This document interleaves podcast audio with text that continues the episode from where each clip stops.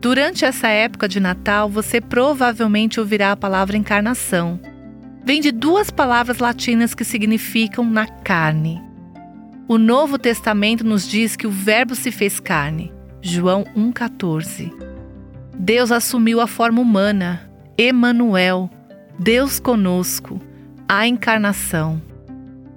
Reserve um minuto para pensar sobre a história do Natal à luz do capítulo 2 de Filipenses que nos diz que, embora Jesus, sendo Deus, não considerou que ser igual a Deus era algo a que devia apegar-se. Em outras palavras, ele não se apegou aos seus direitos como Deus. Esse versículo continua explicando como ele esvaziou-se, assumindo a forma de servo. E como ele assumiu a forma de servo? De acordo com Filipenses 2, foi tornando-se semelhante aos homens.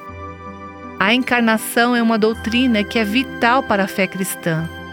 Separe um momento para agradecer ao Deus que se tornou carne por nós.